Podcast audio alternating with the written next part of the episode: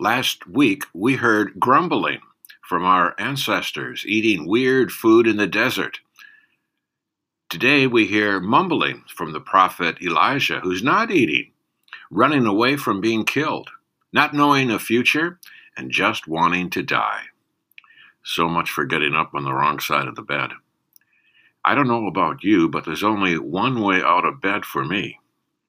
The important part for us is that Elijah does all this rumbling under a broom tree. I had to look up a picture, but it's significant. There is no light coming through those dark branches.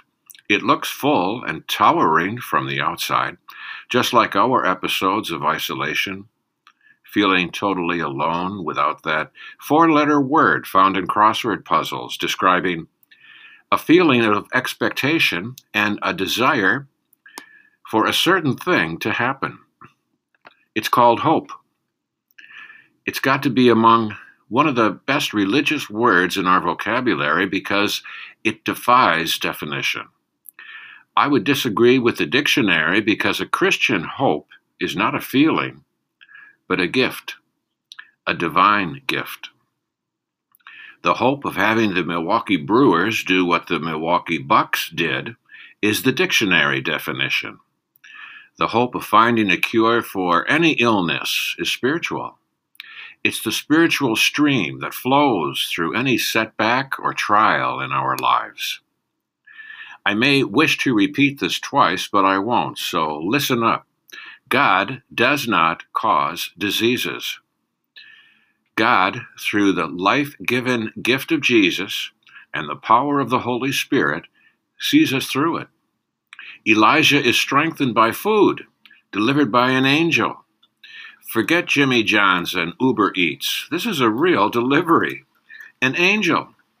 Food full of hope that now propels Elijah to continue his journey as a prophet. Don't lose hope, family and friends tell us during a difficult time in our lives. You cannot lose hope. You can only put it on a shelf or ignore its grace filled power. Or if you want, you can blame God for erasing it from your life.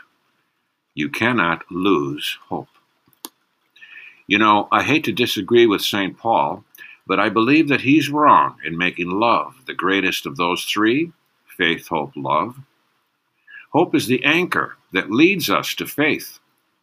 Love is then the lived expression of hope and faith. Elijah never lost hope, he just forgot where he put it. The angel tells him, It's in the food, dummy. Eat. Find your strength. Continue your faithful journey. Fast forward to the New Testament, and Jesus tells us the same thing, only without saying dummy. Or does he? I've had my broom tree experiences over the years. You can't get out of this life alive without some of those broom trees of your own. The light is dimmed, if not thought to be completely gone. You are hungry, and stuck under a towering full tree that appears to block the light of Christ.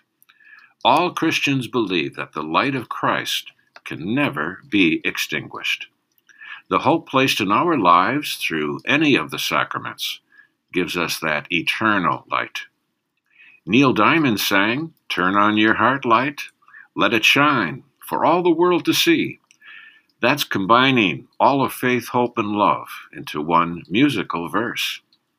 Yet, yet, I have a better musical verse for our reflection today. It's God talking to us through the immortal words of Patty, Maxine, and Laverne. Don't sit under the broom tree with anyone else but me. Anyone else but me.